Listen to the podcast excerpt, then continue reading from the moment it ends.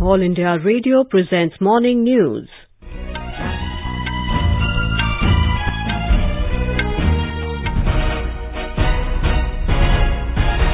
Good morning, I'm Valsa Williams. The headlines. Congress splits in Goa, 10 of 15 MLAs join BJP. In Karnataka, BJP legislature party meets today to discuss political situation in the state. Cabinet approves bill to merge all labor laws into single code. US House of Representatives passes bill removing country cap on green card.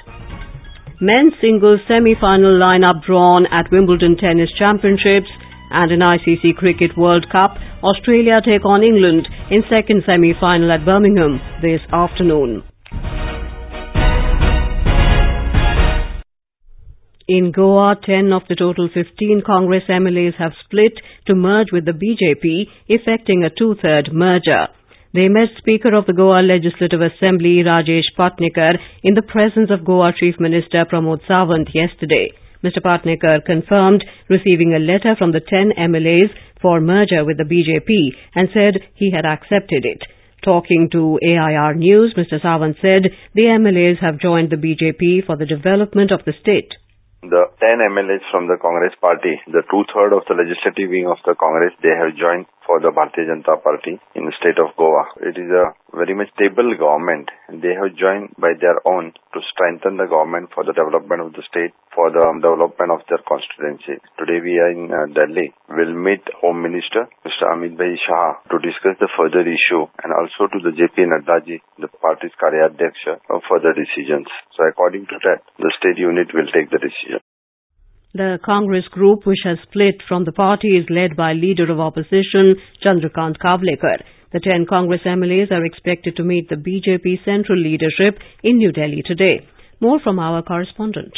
The move of 10 Congress legislators merging with BJP significantly increases BJP's strength in the Goa Legislative Assembly from 17 to 27 MLAs, while also consolidating the BJP-led state government, which is also supported by three legislators each from Goa Forward Party and independents. It means the BJP-led government now enjoys the support of 33 of the 40 MLAs in the House. Following the move, the Goa Assembly currently has 27 BJP legislators, 5 Congress MLAs, 3 each from Goa Forward Party and Independents, and 1 each from Nationalist Congress Party and Maharashtrawadi Gomantak Party. Saikat Sarkar from Goa for AIR. In Karnataka, the BJP legislature party will meet in Bengaluru today to discuss the situation arising out of a spate of resignations by Congress and JDS MLAs. The party lawmakers are also expected to work out strategies in case the HD Kumaraswamy government collapses. A delegation of BJP leaders met Governor Vajubhai Vala at Raj Bhavan yesterday and sought his intervention for a floor test in the assembly as according to the party, the Kumaraswamy government has lost majority. The Supreme Court will hear a petition today filed by rebel Congress and JDS MLAs alleging that the Karnataka Assembly Speaker has been deliberately not accepting their resignations. The Council for the Rebel MLAs told a bench headed by Chief Justice Ranjan Gogoi that these lawmakers have already resigned from their membership of the Assembly and wanted to contest fresh elections. Meanwhile, the political crisis in the state has further deepened after two more Congress MLAs, MTB Nagaraj and K. Sudhakar, submitted their resignations to the Assembly Speaker yesterday. With this, the number of rebels has gone up to 18. The Karnataka government has called a cabinet meeting today. More from our correspondent. The cabinet meeting today to be chaired by Chief Minister Sri Kumaraswamy is likely to discuss the next course of action after a deepening political crisis. The Speaker has asked eight of the MLAs to resubmit their resignations. However, they have moved to Supreme Court and that will also play a crucial role in deciding the future course. D.K. Shivakumar, who returned from Mumbai after failing to meet the rebels, can be seen in action in Bengaluru today. The session on Friday may see dramatic developments. Sudhindra, AIR News, Bengaluru. The Union Cabinet has approved a bill to merge 13 central labour laws into a single code which will apply to all establishments employing 10 or more workers. This consolidation can potentially benefit large sections of the 40 crore workforce. The proposed Code on Occupational Safety, Health and Working Conditions Bill will enhance coverage of workers manifold. Labour Minister Santosh Gangwar said the code will be applicable to all business entities dealing in the port and mining sector, even if they have only one employee. The proposed changes are intended to improve ease of business and giving enhanced protection to employees by mandating certain norms. The bill provides for a single license regime for staffing firms, thus significantly improving their ease of doing business. Mr. Gangwar said that a comprehensive change in labour law which the government will bring through legislation will make appointment letters mandatory. The decision comes a week after the cabinet gave its go-ahead to a labour code on wages which has the provision of mandatory compliance of minimum wage and timely payment. Both the bills will be introduced during the current session of Parliament. This is All India Radio giving you the news. For quick news updates, follow us on Twitter at AIR News Alerts. The Supreme Court will hear a petition today seeking early hearing in the Ram Janmabhoomi Babri Masjid land dispute case. A bench of Chief Justice Ranjan Gogoi and Justices S.A. Bobde, D.Y. Chandrachud, Ashok Bhushan and Abdul Nazeer will hear the matter. The plea has been filed by Rajendra Singh, son of Gopal Singh Visharad, one of the plaintiffs in the original civil suit regarding the Ayodhya land. In his application, Mr. Singh alleged that no progress has been made in the mediation ordered by the Apex Court to settle the issue. The plea also urged the Apex Court to start hearing appeals against the September 30, 2010 verdict of the Allahabad High Court in the matter. The court had on March the 8th constituted a three-member committee chaired by former Supreme Court Judge Fakir Muhammad Ibrahim Khalifullah for exploring possibilities of an amicable settlement to the land dispute. The panel also comprised spiritual leader Sri Sri Ravi Shankar and senior Madras High Court advocate Sri Ram Panchu. In Jammu and Kashmir, on the 10th day of the ongoing Sri Amarnath Yatra, over 9,300 yatris paid obeisance at the Holy Cave Shrine yesterday. Sri Amarnath Shrine Board officials said since the commencement of the annual Yatra on the 1st of July, 1,30,500 yatris had darshan of the Shivling at the Holy Cave till yesterday evening. The Yatra will conclude on August the 15th, coinciding with Raksha Bandhan and Shravan Purnima. In Bihar, due to incessant rain in catchment areas for the past four days, many rivers of the northern region are in spate. Water of Lalbakeya River has inundated Fulbaria Ghat diversion road in East Champaran, which has disrupted vehicular traffic. The Met Department has sounded an alert of heavy to extreme heavy rainfall at several places in western, northern and eastern Bihar for the next three days. A report. Nepal originating rivers Gandak, Bagmati, Buri Gandak flowing above mark at several places. Flood water has spread in riverine and layer embankment areas. After the discharge of 1,30,000 cubic water from Gandak barrage, flood water has entered Valmiki Nagar Tiger Reserve. Dharmendra Kumar Rai, AIR News, Patna. In Telangana, many sarpanches have started holding Gram Sabhas on Prime Minister Narendra Modi's suggestions regarding water conservation and plantation activities. They planned to involve people in these activities in the current rainy season. Honi Shashank Sharma, a newly elected Sarpanch of Donti village in Medak district, elaborated on the activities to be taken up in his village. Prime Minister has written letter to all the village heads, that is Sarpanch, on conservation of water and plantation, making various suggestions. Water conservation and plantation needs a huge public participation. Prime Minister suggests all the Sarpanches and the village heads various tips like plantation of new plants and cleaning of tanks, cleaning of lakes, construction of new small check dams and various suggestions regarding the water conservation.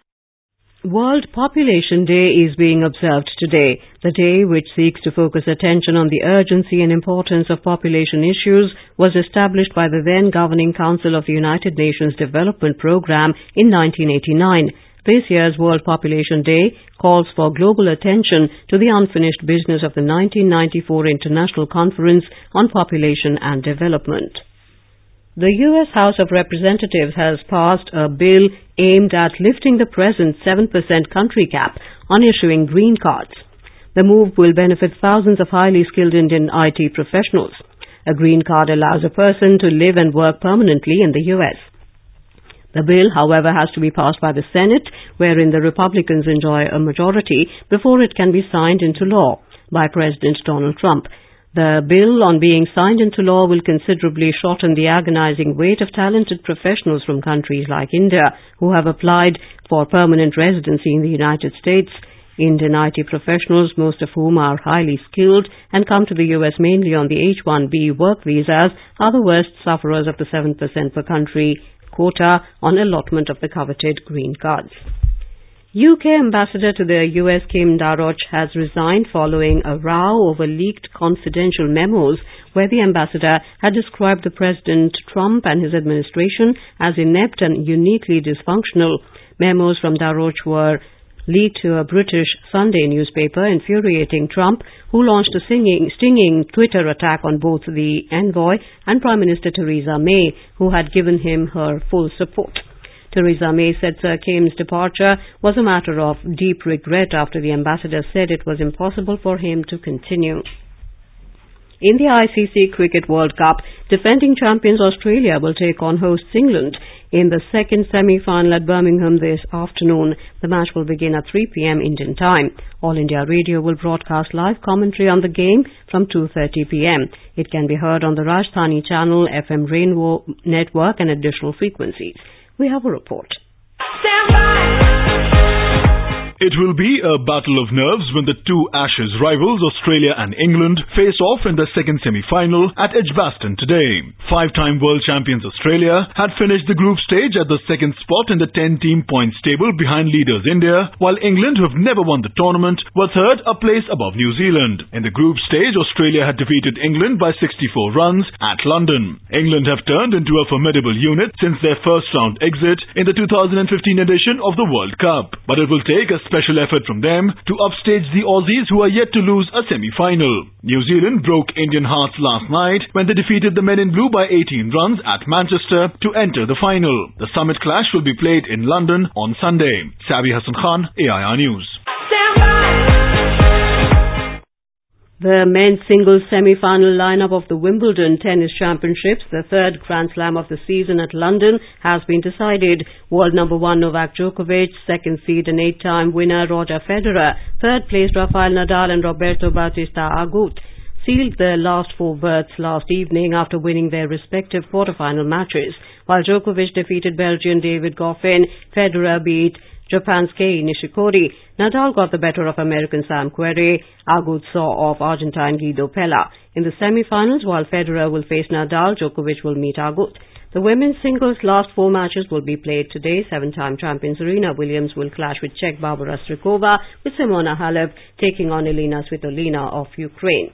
And now for an overview of today's newspapers, it's over to Abhishek Kumar. Thank you, Valsa. The Karnataka crisis and India's disappointing exit from the World Cup occupy prime space across newspapers. Karnataka coalition strength drops to 100 as two more MLAs resign, headlines The Times of India. BJP tests the waters in Karnataka as more MLAs resign, means governor, writes the Indian Express. Cabinet clears bill to combat Ponzi menace, reports the Pioneer. The Business Standard leads with Finance Minister rules out FPI surcharge rollback. The Economic Times observes FPI's mull going corporate, but changes won't be easy. Slowdown deepens. Sale of passenger cars fall from eighth consecutive month, states the Indian Express. India's World Cup dream over in Manchester, notes the statesman on India's semi-final defeat yesterday. The national capital may have to wait longer for rains as heavy monsoon showers unlikely in city soon. The Asian Age cites the weather department.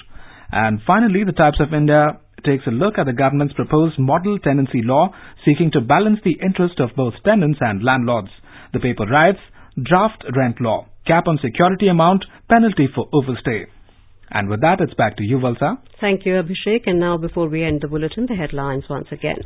Congress splits in Goa. 10 of 15 MLAs join BJP.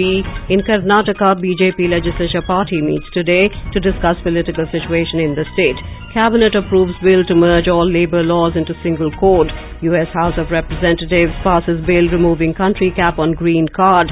Men's singles semi-final lineup drawn at Wimbledon Tennis Championships and in ICC Cricket World Cup, Australia take on England in second semi-final at Birmingham this afternoon.